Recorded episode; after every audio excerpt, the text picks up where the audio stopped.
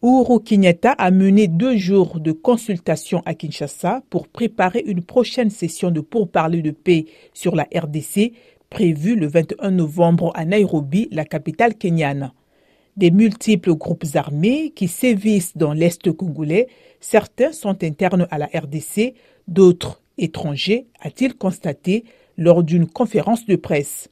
Tous, a-t-il insisté, doivent faire taire les armes. Les groupes locaux doivent ensuite rejoindre un processus politique. Quant aux étrangers, a-t-il dit, ils doivent comprendre que la RDC n'est plus le champ de bataille pour des problèmes qui ne sont pas de ce pays.